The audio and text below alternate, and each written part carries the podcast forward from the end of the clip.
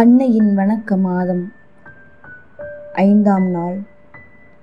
தியாகத்தாய் வீரத்தாய்.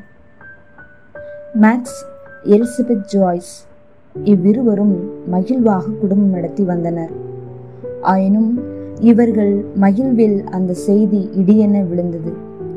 இரண்டாயிரத்தி பத்தாம் ஆண்டில் எலிசபெத்தை புற்றுநோய் தாக்கியது. அதற்கு அறுவை சிகிச்சை செய்து ஹீமோ சிகிச்சையும் எடுத்துக்கொண்டார் எலிசபெத். இந்நிலையில் இத்தம்பதியர் தங்களுக்கு ஒரு குழந்தை வேண்டும் எனவும் விரும்பினர். ஆனால் எலிசபெத் கருவுறுதலுக்கு வாய்ப்புகள் குறைவு என மருத்துவர்கள் கூறிவிட்டனர். இருந்த போதிலும் எலிசபெத் கருத்தரித்தார். இரண்டாயிரத்தி பதிமூன்றாம் ஆண்டு கோடையில் குழந்தை பிறக்கும் என்பதை அத்தம்பதியினர் அறிந்திருந்தனர்.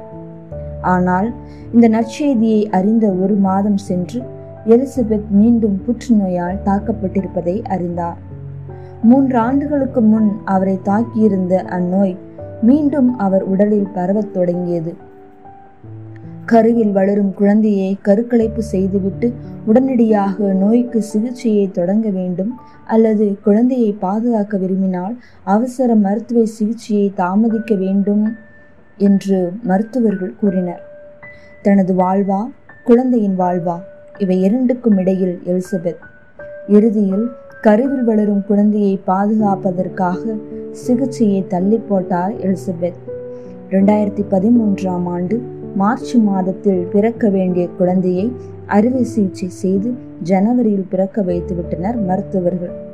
தனக்கு பிறந்த அழகான பெண் குழந்தைக்கு லில்லி என பெயர் சுட்டி கொஞ்சினார் எலிசபெத்.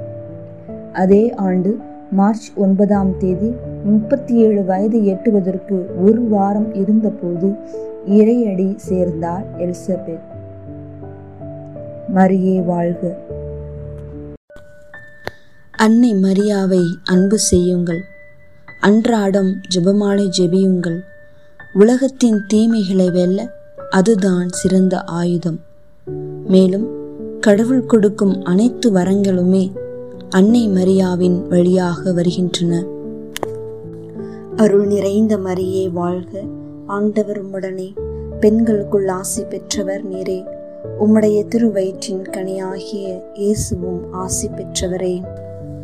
புனித மரியே இறைவனின் தாயே பாவையிலாயிருக்கிற எங்களுக்காக இப்பொழுதும் எங்கள் இறப்பின் வேளையிலும் வேண்டிக் கொள்ளும் ஆமேன்.